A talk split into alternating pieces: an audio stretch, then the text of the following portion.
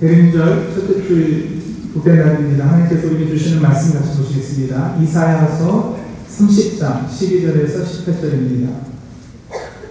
이사야 30장 11절에서 18절 우리 교독식으로 읽고 마지막 18절은 다 함께 읽겠습니다. 이러므로 이스라엘의 거룩하신 이가 이같이 말씀하시되 너희가 이 말을 없인 여기고 압박과 허망을 믿어 그것을 의지하니 이스라엘이 너희에게 무너지려고 거짓 순간와 순식간에 무너졌다 되리라 하셨은즉 그가 이 나라를 무너뜨리시되 토기장이가 그릇을 깨뜨린 같이 아낌없이 부수시리니 그 조각 중에서 아궁이에서 불을 붙이거나 물 웅덩이에서 물을 끌 것도 얻지 못하리라. 주여 이가 그같이 말씀하시되 너희가 우리부터 조용히 있어야 구원을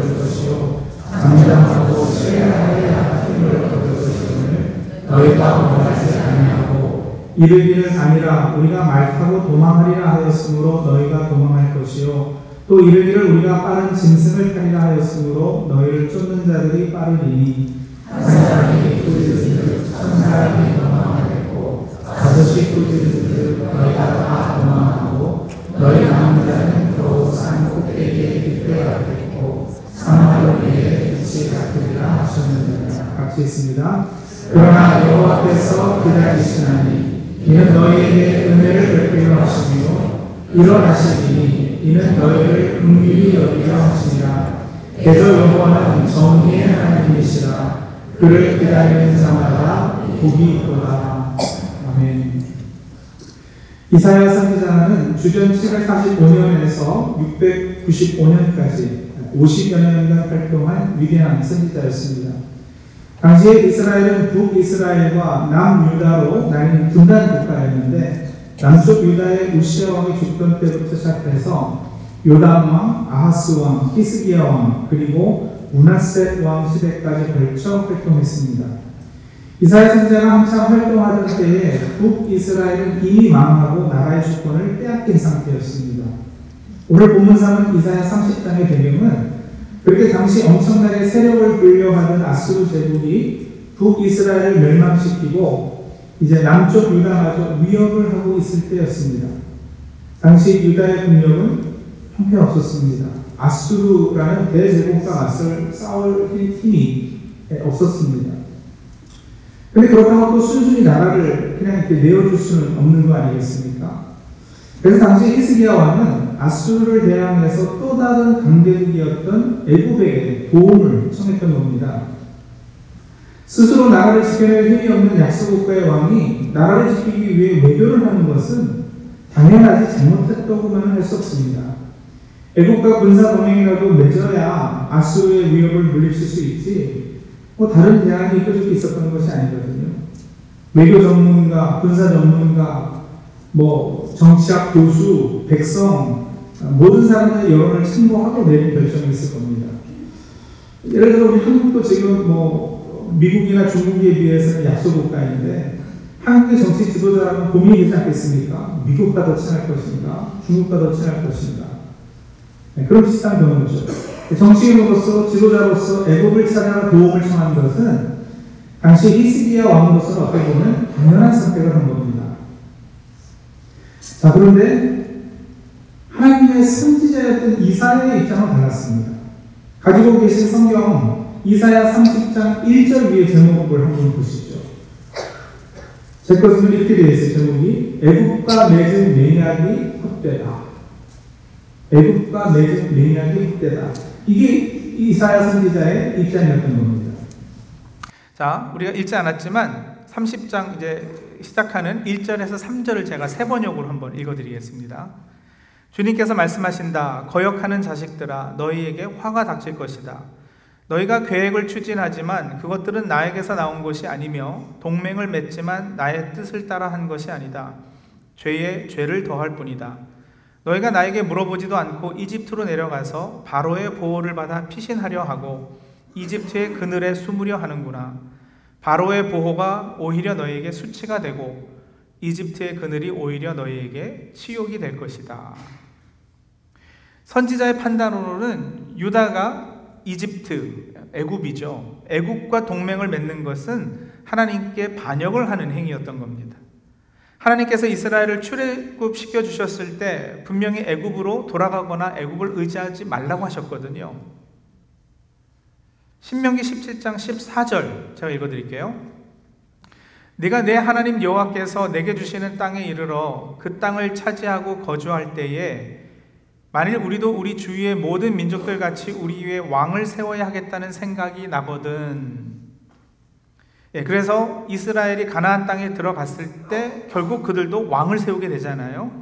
자, 그렇게 왕을 세우게 되거든 같은 장 16절이에요. 그는 왕이죠. 왕은 병마를 많이 두지 말 것이요 병마를 많이 얻으려고 그 백성을 애굽으로 돌아가게 하지 말 것이니 이는 여호와께서 너에게 이르시기를 너희가 이후에는 그 길로 다시 돌아가지 말 것이라 하셨음이며 그러니까 이스라엘 왕들에게 하나님께서는 오래전부터 이 명령을 하셨어요. 애굽으로 돌아가지 말아라.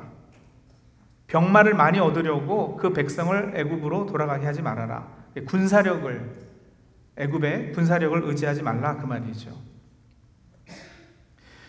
그럼 여러분 애굽을 의지하지 말고 뭘 어떻게 하라는 걸까요? 애굽을 의지하지 않는다면 다른 대안이 또 있어야 하지 않겠어요? 아무런 대안도 없이 무조건 애굽만 찾지 말라 하면 대체 어쩌자는 거예요? 대안이 있지요. 그게 뭐였을까요?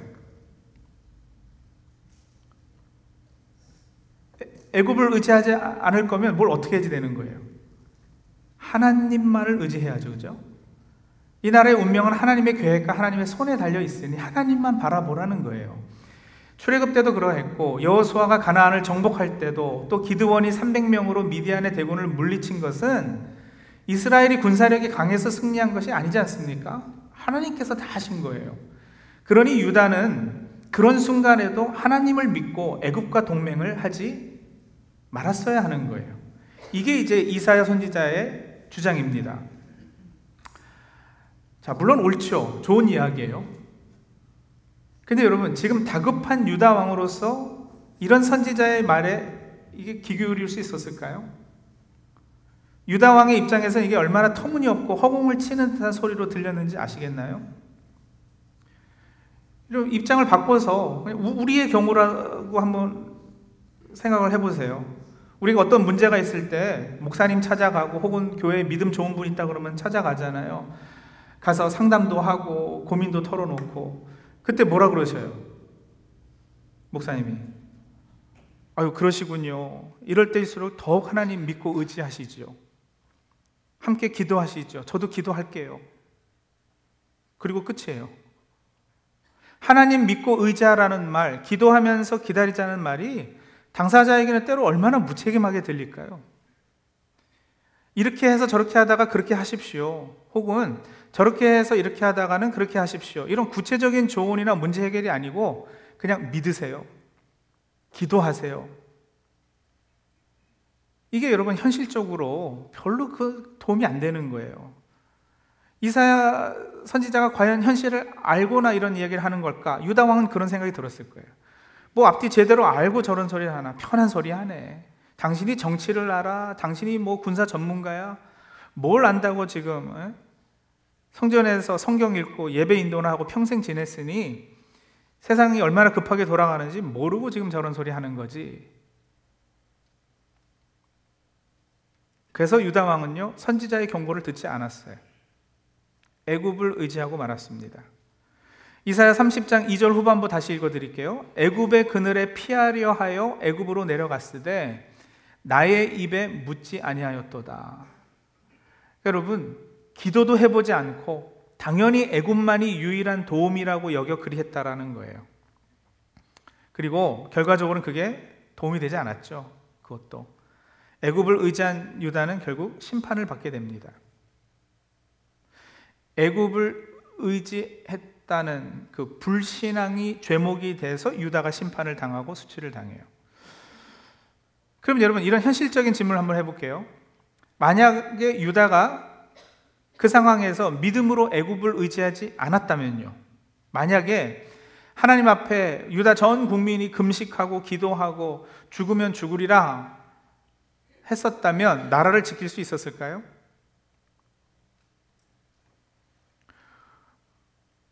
글쎄요. 솔직히 말씀드리면 전 잘 모르겠습니다. 그렇게 기도하고 믿음으로 행하니 하나님께서 도우셔서 나라가 지켜졌을 수도 있고요. 혹은 반대로 아무리 기도해도 하나님께서 다른 뜻이 있으셔서 그러지 않으셨을 수도 있어요. 아니, 목사님, 그런 말도 안 되는 대답이 어디 있습니까? 예, 저도 알아요. 그랬을 수도 있고 저랬을 수도 있다. 뭐 그 답은 아니죠, 솔직히. 애굽도 의지하지 말아라. 나만 믿어라. 그런데 나를 믿어도 나라가 지켜질 수도 있고 그러지 않을 수도 있고. 아니, 그럼 왜 믿으라는 걸까? 믿어도 별 소용 없으면 왜 믿으라는 겁니까? 바로 그겁니다, 여러분. 오늘 제가 지적하고 싶은 우리 성도들이 신앙생활하면서 가지는 잘못된 성향 가운데 하나가 뭐냐면, 그건 바로 믿어서 뭔가 소용 있으려고 하는 바로 그거예요. 내 믿음의 결과가 항상 내가 원하는 그 어떤 것이어야 한다는 바로 그거. 왜 예수 믿어? 소용 있으려고. 신앙이 우리 실상에 뭔가 도움이 되어야 하는 거 아닙니까? 라는 그 자세. 이사야 선지자가 지적하고 싶은 것도 바로 그거거든요. 너희가 하나님 믿고 기도 열심히 하면 하나님께서 아수로 물리쳐 주시고 우리나라를 강대국으로 만들어 주실 것이다. 이사야가 지금 그런 약속을 하는 걸까요? 믿음 생활만 잘하면 개인과 나라의 모든 문제가 다 해결되고 내가 원하는 대로 모든 것이 다 잘 풀릴까요? 여러분 우리가 신앙생활 하면서 딜레마는 사실 그거예요. 그게 꼭 그렇지만은 않다라는 거. 신앙생활을 아무리 열심히 잘해도 기도를 아무리 뜨겁게 해도 때로는 불의의 사고를 당할 수도 있고요. 사업이 망하기도 하고요. 병에 걸리기도 합니다. 반대로 예수 믿지 않는 사람이 세상에서는 정말 만사형통하는 것 같아 보일 수도 있어요. 그러면 열심히 교회 다니는 우리는 이런 질문 하게 된다고요. 아니, 그렇다면 우리가 예수를 왜 믿어요? 인생 사는데 실제적인 도움도 안 되는 신앙생활을 왜 합니까? 그거 아니에요? 그게 우리가 늘 따지는 부분이잖아요. 근데 여러분, 그렇다면 반대로요. 신앙이 그런 현실적인 도움이나 이익이 되지 않는다면 버릴 수 있으세요? 그 신앙을요? 하나님 믿어드렸는데 나라도 지켜주시지 않으셨다면 그런 하나님은 소용없는 하나님이신 거예요? 당시 유다가 하나님을 그렇게 이해했다고요. 하나님이라는 분은 늘 그러셔야 하는 분으로만 알았던 거예요. 하나님이라고 하면서도 나라는 점점 더 어려워지니까 이게 별로 도움이 안 되는 분으로 알았어요. 그래서 어떻게 했다고요? 하나님께는 여쭤보지도 않고 애굽으로 달려갔어요. 도움 구하려고. 그리고 그 결과가 비참했고요. 그랬기 때문에 유다가 받아야 됐던 어려움, 심판의 내용, 이 뭐냐면은 그게 오늘 본문 12절에서 17절까지 내용이에요. 그 심판의 내용은 여러분 한번 잘 살펴보세요. 너희가 이랬어야지 됐는데 그러지 못했기 때문에 이랬다. 이렇게 나와요. 근데 여러분, 오늘 본문이 18절까지 있었거든요. 12절에서 17절은 심판의 내용이 담겨 있지만 18절에서부터는 반전이 시작이 돼요. 18절이 어떻게 시작됐는지 기억하세요? 그러나로 시작이 됐어요. 그러나. 17절 전에 나왔던 내용과는 이제 전혀 다른 분위기가 시작될 거예요. 너희가 그렇게 하나님을 저버렸으나 그러나 너희가 그렇게 애굽을 더 의지했지만 그러나 그러나 하나님은 그런 너희를 어떻게 하신다고요? 18절 다시 보세요. 어떻게 하신다고요? 기다리신다고요. 여호와께서 기다리시나니 이는 너에게 은혜를 베풀려 하시며 너희를 극률이 여겨 친히 일어나시겠다고 그러셔요. 그래서 그런 하나님을 너희도 어떻게 해요? 기다려라 명하고 있잖아요. 그래서 18절 이 구절에 여러분 저희는 두 개의 기다림을 보게 되는데요. 하나는 하나님의 기다리심이고요. 또 다른 하나는 우리의 기다림이에요. 우리가 기다린다는 것은 이해가 되지만 하나님께서 기다리는 것은 언뜻 이해가 되지 않을 수도 있어요. 아랫사람이 높은 분을 기다려야지요. 그런데도 본문은 하나님께서도 기다리신다고 그래요. 아니 하나님이 먼저 우리를 기다리셔요. 하나님 전진, 전지전능하시잖아요. 근데 뭐가 아쉬워서 기다리실까요? 예, 거기에 이제 하나님의 깊은 뜻, 또 오늘 우리가 받을 은혜가 숨겨져 있는 거죠. 하나님 기다리심에 대해서 한번 생각해 보세요. 유다가 아수르의 위험을 받아 공경에 처했을 때도 기다리셨고요. 애굽을 의지하고 하나님을 저버렸을 때도 하나님은 여전히 기다리셨어요. 유다가 심판받고 힘들어하는 가운데서도 기다리십니다. 사실 하나님께서는 이사야 선지자를 통해 이 경고를 하신 이후에도 100년이 넘게 유다가 회개할 것을 기다리셔요. 그러다 결국 유다는 그 아수르마저 멸망시켜버린 바벨론에게 멸망하죠. 여러분, 하나님의 이런 오래 기다리심의 이유는 하나님께서 유다에게 원하시는 궁극적인 것이 바로 사랑이기에 그렇습니다. 하나님은 그저 다른 어떤 목적을 위한 수단으로 이용되는 것을 거부하시는 겁니다. 하나님은 유다의 하나님이시기를 원하셨어요. 그저 유다에게 쓸모 있는 분, 소용 있는 분으로만이 아니라 유다의 사랑의 대상이시기를 원하셨던 거예요. 그래서 하나님은 기다리셔요. 당장 은혜 베풀 수 있는 분이셔요. 유다를 환란과 고통 속에서 당장이라도 구원하실 수 있으셔요. 근데 그렇게 안 하시고 기다리세요. 여러분 하나님께서 사랑하시는 유다가 고통 속에 있는 거 그대로 보고 계시는 거가 하나님께는 쉬운 일이었을까요? 어려운 일이었을까요? 충분히 도울 수 있는 능력을 갖추신 하나님께서 가만히 잠잠히 지켜봐야 되는 상황이 얼마나 힘들고 아프고 애처로운 일인지 아시겠어요? 기다림은 여러분 절대 수동적이지 않습니다. 이런 기다림은 적극적이고 능동적이에요. 왜냐하면 속에서 막 애가 끓거든요. 기다림 끝내고 빨리 가서 도와주고 싶어서 몸이 움찔움찔 하는 거예요. 누가복음 15장 집 나간 아들과 그 아들을 기다리는 아버지 비유 잘 아시죠? 작은 아들이 아버지에게 유산을 먼저 달라고 그랬어요. 그 아버지를 자신에게는 죽은 존재 취급한 겁니다. 그러니까 아버지 재산 말고는 아버지는 나에게 더 이상 쓸모없는 존재라 그 말이에요. 그렇게 집 나가서 재산 다 날리고 고생고생했어요. 아버지는요, 그런 아들이 애처로워서 당장이라도 쫓아가서 도와주고 싶었지만 그러지 않고요. 그냥 집에서 기다리셨어요. 그 기다림이 쉬웠겠느냐고요. 차라리 찾아 나서서 쫓아가서 도와주고 싶지 기다리는 것은 쉽지 않아요. 누가복음 15장 자세히 보세요. 아들이 돌아오자 아직 멀리 있는데도 멀리서 이렇게 돌아오는 게 보이니까 측은히 여겨 달려가서 맞아줬다 그랬어요. 측은히 여겼다라는 그 단어의 원어 의미가요. 창자가 꼬인다라는 뜻이거든요. 내장이 뒤집힌다는 뜻이에요. 그 아들을 향한 마음이 그랬다고요. 계속해서. 이런 기다림 쉽지 않아요. 근데 우리 하나님 그 어려운 걸 자꾸 해내세요. 잠잠히 기다리세요. 유다가 회개하고 돌아오기를 기다리세요. 성숙을 기다리시는 거예요. 사랑을 기다리시는 거예요. 하나님이 주실 어떤 선물이 아니라 하나님이라는 존재 자체에 대해 유다가 알아가고 그분과 바른 관계 맺기를 기다리시는 거예요. 하나님과 그 백성은요, 특히 이스라엘은 이 부모가 자녀를 양육하는 것에 이렇게 비할 수 있는데요. 막 출애굽해서의 이스라엘은 이제 걸음마를 막 뛴 아이였다고 볼 수 있어요. 그래서 그때는 하나님께서요, 친히 홍해를 가르시고 혼자 이스라엘을 위해서 모든 걸 다 하십니다. 그러셨잖아요. 너는 가만히 있어 구원을 봐라. 이러셨잖아요. 예? 가난하기였던 이스라엘도고 네가 홍해 갈러봐. 내가 기다릴게. 이러시지 않았다고요. 그때는 하나님이 기다리시는 하나님이 아니셔요. 광야에서 생활할 때는 청소년기라고 할 수 있어요. 이스라엘이. 하나님께서 이스라엘의 손을 잡고 함께 가시지만 가는 길이 험해요. 불기둥, 부름기둥으로 인도하시지만 광야를 걷게 하시는 거예요. 가나안 정복 때는 청년의 때였어요. 그래서 뭐라 그러셔요? 네가 나가서 칼 들고 싸워라.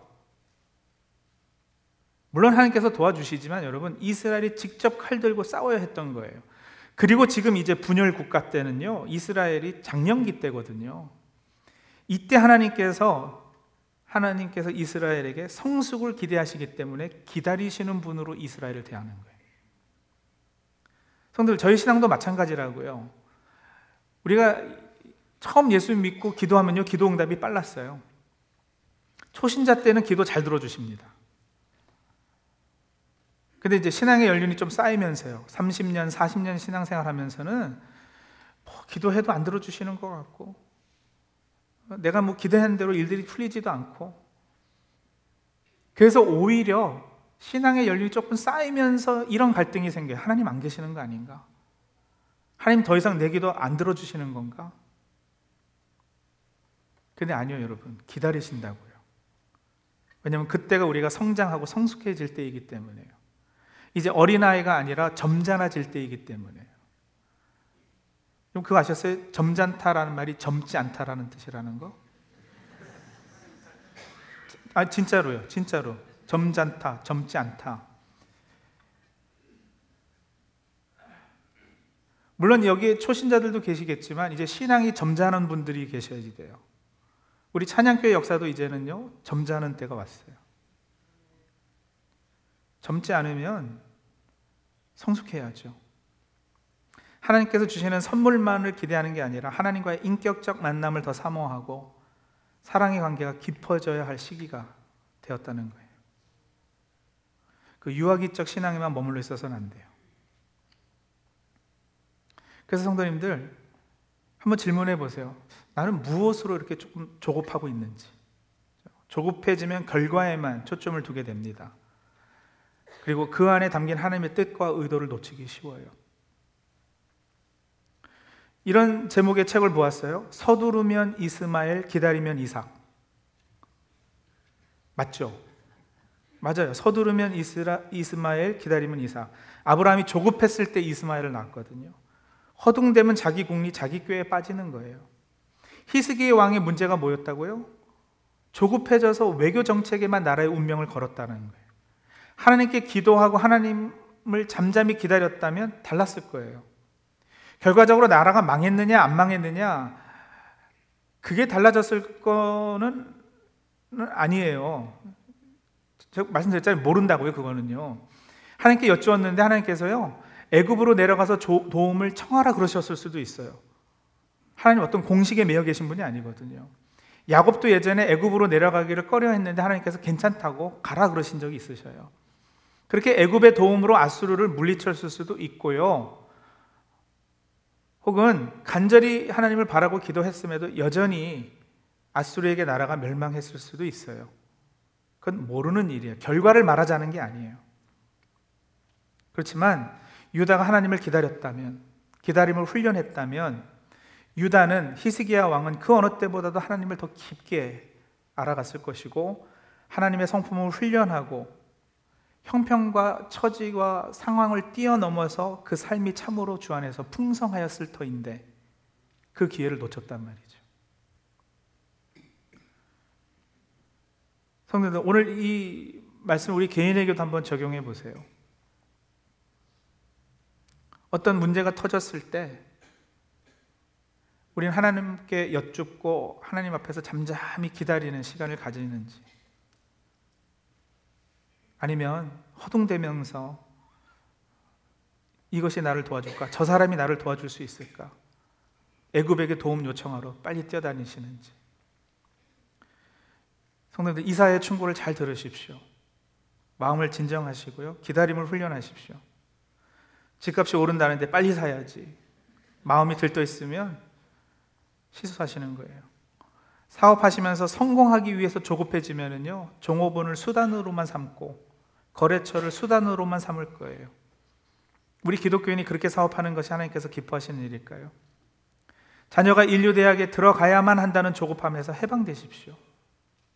살면서 뭔가 어려운 일이 생기셨습니까? 그 문제 해결에만 급급해서 그 너머에, 그 가운데 일하시는 하나님을 놓치지 마십시오. 집 사지 말고 아이들 좋은 대학 보내지 말라는 얘기 아닌 건 아시죠? 예. 삶의 모든 영역에서 기다림을 훈련하자라는 거예요. 내 목표에만 조급하면 눈이 어두워져서 하나님도 하나님의 뜻도 잘 보이지 않게 될 겁니다. 내 삶 가운데 벌어지는 모든 일과 상황에 하나님은 일하고 계시는데 예, 그걸 놓치지 말자라는 거죠. 하나님을 내 소원을 들어주는 유용한 분으로 쓸모 있는 분으로도 취급하지 마십시오. 신앙을 수단으로 여기면 꼭 그렇게 할 거예요. 기도는 내 바람과 소망을 이루는 도구 그 이상이거든요. 기도는 그 자체로 하나님과의 소통이고 사귐이에요. 그래서 하나님을 기다리지 못하고 하나님의 때를 기다리지 못하면 우리는 계속해서 우리 삶 가운데 이스마엘을 낳고 말 것입니다. 목사님이 험한 세상에서 살아야 하는 저에게 너무 답 없는 무책임한 말씀을 하시네요. 하실지 모르겠지만 히스기야가 이사야 선지자의 말을 듣고 분명 그런 생각을 했던 것처럼요. 근데 여러분 저는 아니어도 하나님의 말씀은 늘 옳습니다. 생각해 보세요. 자녀가 쓸모없으면 버리시겠어요? 부모가 병들고 쓸모없으면 버립니까? 하나님께서 내 기도 안 들어주시는 것 같으면 하나님 버리고 무당한테 가겠어요? 절에 다니실 거예요? 혹시 부처님은 들어주실까 해서요? 여러분, 하나님 믿고 의지하고 신앙생활을 잘하는 것의 끝은 어, 하나님이 더 쓸모 있으셨다 이게 아니에요. 기도를 많이 해보니까 어떻게 해야 하나님께서 내 기도를 잘 들어주시더라 하는 기술이 더 좋아지는 게 아니에요. 믿음의 결국과 결과는 더 깊은 사귐이요, 사랑입니다. 그리고 그것 때문에 하나님께서 기다리신다고요. 기다림은 하나님의 성품이에요. 하나님의 가장 본질적인 사랑의 성품에서 파생되어지는 또 하나의 속성. 사랑하니까 기다리시는 거거든요. 그래서 성령의 열매 오래 참음, 인내가 있어요. 그리고 우리 편에서도 여러분 그 훈련이 훈련되지 기다림이 훈련되지 않고는 하나님이 어떤 분이신지에 대해 알아감에 있어서 큰 부분을 놓치게 됩니다. 그리고 하나님의 기다리심과 마찬가지로 우리의 기다림도 멍하니 손 놓고 가만히 앉아 있는 거 의미하지 않아요. 기다림은 적극적이에요. 능동적이고 전존재적입니다. 오늘 올해 대림절 첫 주일인데 대림절은 기다림의 절기예요. 기다림의 절기는 하나님의 성품을 훈련할 수 있는 귀한 시간입니다. 기다림은 믿음입니다. 우리 성도님들 애굽으로 내려가지 마시고 애굽의 병마를 의지하지 마시고 이제 곧 오실 아기 예수를 간절함으로 기다리는 예, 그런 저희 모두가 되시기를 간절히 소망합니다. 기도하시죠.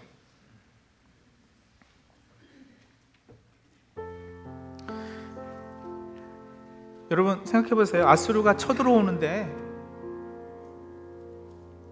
애굽의 바로에게 달려가지 않는 것. 애굽에게 도움 요청하면 바로 해결될 것 같은데 그걸 참고 하나님 앞에 먼저 엎드리고 잠잠히 기다리는 것. 이건 여러분 절대 수종적이지 않아요. 이건 굉장히 적극적인 일이에요. 그리고 기다림은 애굽보다 하나님을 더 믿고 신뢰해야 할 수 있는 예, 믿음이 요구되는 일이고요.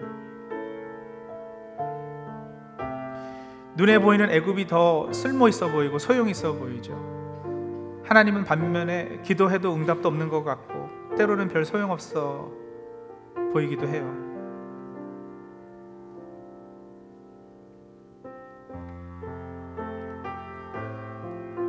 근데 오늘 말씀 통해서 정리하게 해주셨잖아요. 네, 왜 기다림이 있어야 되는지. 자, 성도님들 삶 가운데 기도 없이도 하나님 앞에 엎드림 없이도 하나님의 뜻을 구하고 그 응답을 기다리는 기다림 없이도 하는 일들이 있으시다면 그렇게 조급해서 서두르는 것들이 있으시다면 그것들 한번 다 이렇게 하나님 앞에 내려놓고 하나님 기다림을 훈련할 수 있도록 도와주옵소서. 특별히 이번 재림절 기간 동안 어, 충분히 하나님의 기다림 성품 우리 안에 열매 맺히도록 하나님 도와주옵소서. 그렇게 기도하며 하나님 앞에 나가도록 하죠. 우리 기도하겠습니다.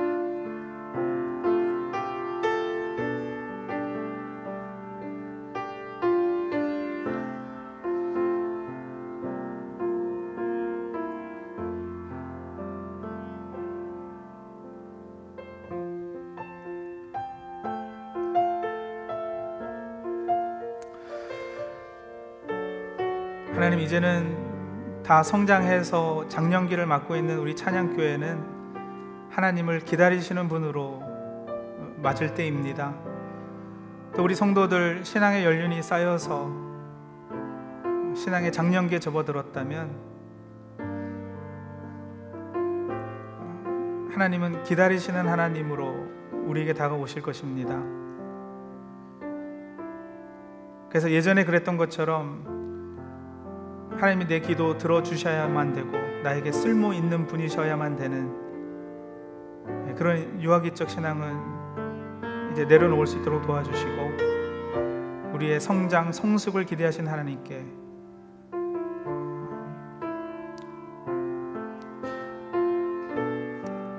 이제 우리도 하나님 앞에 나아갈 수 있도록 주님 도와주시고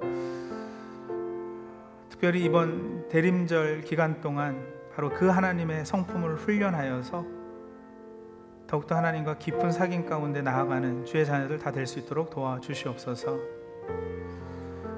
하나님 우리 삶 가운데 이런저런 문제 또 아픔과 기도 제목들이 있지만 예, 그때마다 하나님 앞에 엎드리기를 게을리지 않는 그리고 충분히 기다림의 시간을 갖는 저희들 다 될 수 있도록 도와주시옵소서. 예수님의 이름으로 감사하며 기도합니다. 아멘.